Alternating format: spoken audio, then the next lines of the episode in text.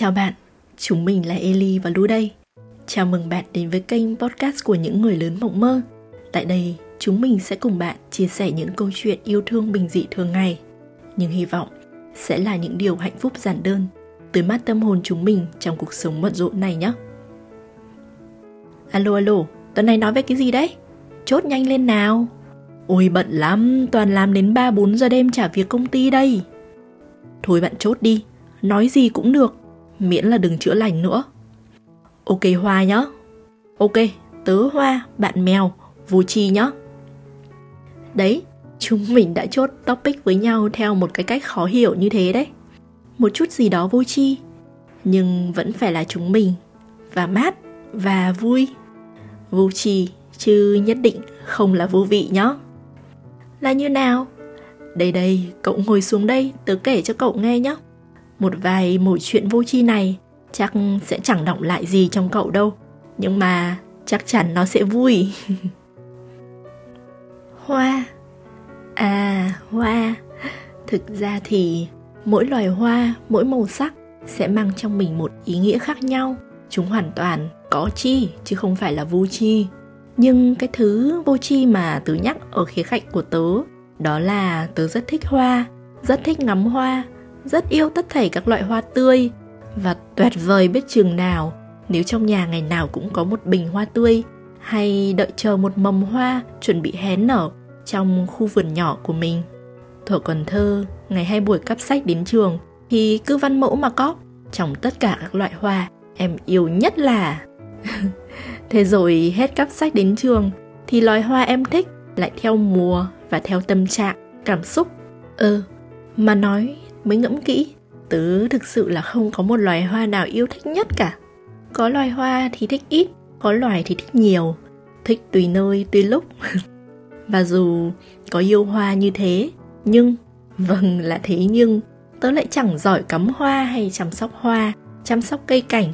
Hoa đẹp mà vào tay tớ thì chỉ có một style duy nhất, style chút hết vào lọ mà cắm. Vô tri thực sự luôn. Rồi như cây hoa người ta chăm đẹp thật là đẹp, hoa to thật to, thơm thật thơm, hễ đến tay tớ thì chỉ được một mùa huy hoàng rồi tắt ngóm luôn. Chào ơi, đời hoa lúc ấy về cơ bản là buồn.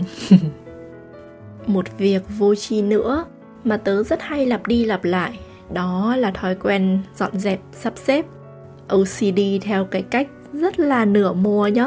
Rảnh rang mà ngứa mắt ngứa tay một tí là tớ sẽ sắp xếp nhà cửa đâu ra đấy.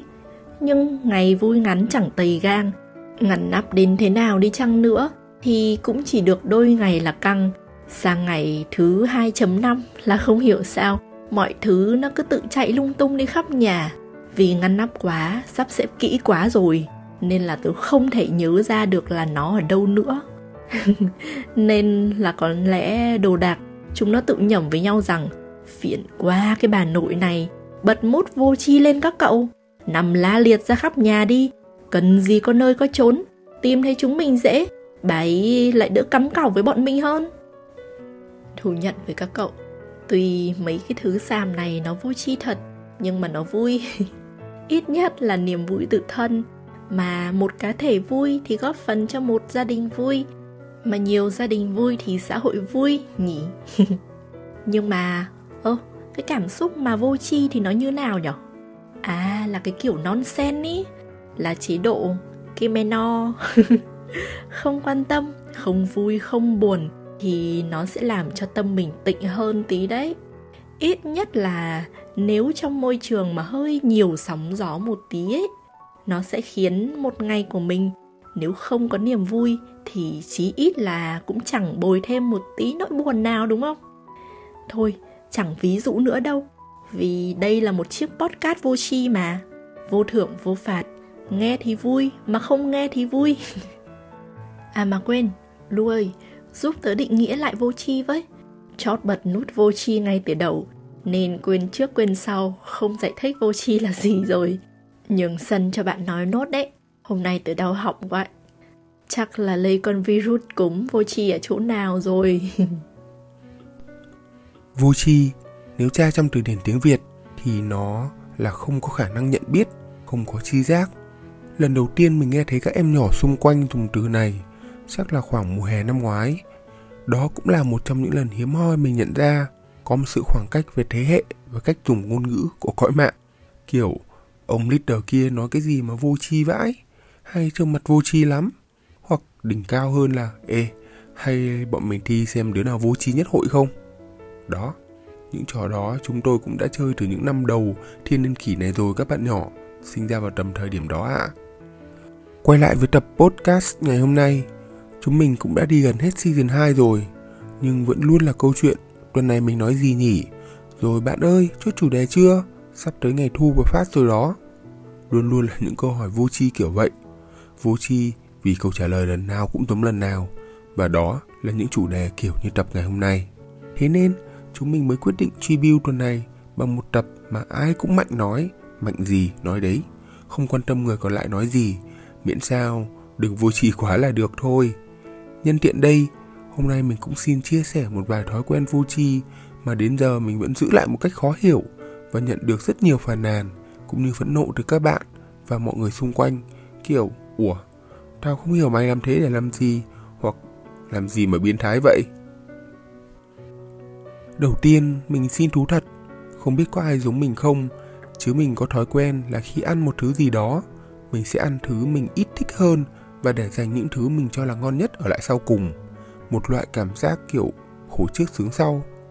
Hồi nhỏ khi ăn cơm thì thứ tự của mình là sẽ ăn hết cơm trắng, hoặc có dưới thêm chút nước thịt lên trên, rồi mới đến các loại rau, chốt cùng là thịt, cá hoặc trứng. Nếu thịt có mỡ thì thứ đó sẽ là vị trí cuối cùng, vì mình không bao giờ ăn được thịt mỡ cả. Rồi lớn lên khi đi ăn phở, chắc mình sẽ ăn hết bánh phở, xong rồi mới chuyển sang một bát full nạm gầu và thịt sốt vang ở lại. Nghe cũng lạ lạ nhỉ, nhưng mà không lạ thật đó, lạ đời. Và mình thích cái cảm giác đó, dồn hết mọi thứ, những thứ mà mình nghĩ là ngon nhất, thưởng thức một lần, không bị ngắt quãng. Cảm giác đó phê khó tả lắm. Và kết quả của sự phê khó tả đó là một lần đi ăn phở, hì hụi ăn cho hết 3 mả bánh phở, xong để lại thịt, rồi chạy ra ngoài lấy đồ. Quay lại thì người ta đổ luôn bát đi rồi vì tưởng đã ăn xong, còn gì ngoài mấy miếng thịt và nước dùng đâu. Biết nói thế nào được nhỉ, thốn thực sự. Một thứ vô tri thứ hai nữa là mình khá ngại và lười trong việc ăn bóc những thứ mới, nếu như không phải vì bắt buộc dùng hay là vì một mục đích cụ thể nào đó. Điển hình mình có sưu tầm khá nhiều album của chị gái Thúy Loan, và tất nhiên phần lớn vẫn là sưu, chưa hề bóc tem luôn. Bạn bè cùng fandom thì hay bảo mình là có thói quen biến thái. Gần đây nhất thì mình có mua album Midnight bản có chữ ký được chèn ở phía trong. Tuy nhiên là phải bóc siêu ra thì mới biết được hình dáng cái chữ ký đó thế nào. Vậy mà đến giờ mình vẫn còn chưa chạm vào nó lần thứ hai. Bạn mình bảo là với cái thói quen đó thì xứng đáng bóc ra nhận được một bản không có chữ ký cho biết tay. Đúng là kẻ tàn ác thì thường sống thành thơi. À, nói mới nhớ thì có một đỉnh cao hơn nữa là hôm trước mình dọn nhà, mình thấy lại toàn bộ những chiếc lì xì qua rất nhiều năm tích góp mà mình còn chưa lấy ra. Nếu mình nhớ không nhầm thì nó là từ hồi mình bắt đầu đi làm. Được truyền cảm hứng từ một người bạn với câu chuyện là em bóc hết đống lì xì em tích góp được mà ten, em đủ tiền để thay một chiếc điện thoại mới dung lượng gấp mấy lần cái cũ, và từ giờ thì không phải lo ngồi xóa hết đống video vì hết dung lượng rồi. Đó, nhân một ngày rảnh rỗi, mình cũng ngồi thử bóc từng cái xem là rốt cuộc gần chục năm qua, ở cái độ tuổi mà tiền lì xì đi còn nhiều hơn tiền lì xì nhận được, thì mình đã tích góp được bao nhiêu. Và quả nhiên không làm mình thất vọng, số tiền lên đến cả 8 chữ số, khiến cho chiếc giỏ hàng trong Shopee của mình chắc cũng vơi đi hẳn. Rất cảm ơn là mình của những năm trước đã không quá nghèo đói đến mức phải bóc lì xì ra để tiêu, và giờ thì mình đã có một khoản tiết kiệm như thế này đây. Đó, thực ra nói là vô tri thì hơi oan ức cho cụm từ này, nhưng mà rồi ai cũng sẽ có những cái biểu hiện của sự cố chấp như vậy. Thậm chí đến 2 con mèo mình nuôi chúng nó cũng vậy. Một đứa thì có đam mê với việc cắn, tỉa, gặm tất cả các loại thực vật trong nhà, từ hoa hồng cho đến cây khô, từ cỏ mèo cho đến rau cải. Không để nó thấy mà nó cứ thấy thì thôi rồi, tôi là một chú mèo thích thực vật. Còn đứa còn lại thì chấp niệm to lớn với cái nhúm lông, hay còn gọi là chiếc bờm sư tử dưới cằm, đam mê liếm, cho dù phải lật cái cổ đến 360 độ để lưỡi chạm được vào cái nhúm lông đó. Nhưng em bé của mình vẫn phải đam mê liếm cho đến khi chúng nó dính bết chặt vào nhau thì thôi. Cuộc sống xung quanh đôi khi nhiều mệt mỏi, khó khăn, áp lực, cho nên ở một khía cạnh nào đó hay một giây phút nào đó, xin phép được vô tri vô hại cho đời nhẹ nhàng và vui vẻ hơn thì ta cứ làm thôi. Cảm ơn bạn đã lắng nghe. Chúng mình hẹn gặp lại bạn ở tập tiếp theo nhé. Chúng mình luôn ở đây lắng nghe các bạn.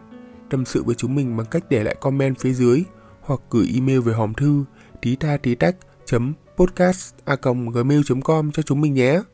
Hoặc nếu bạn muốn biết nhiều hơn về chủ đề gì, cho chúng mình biết. Keep dreaming. Bye!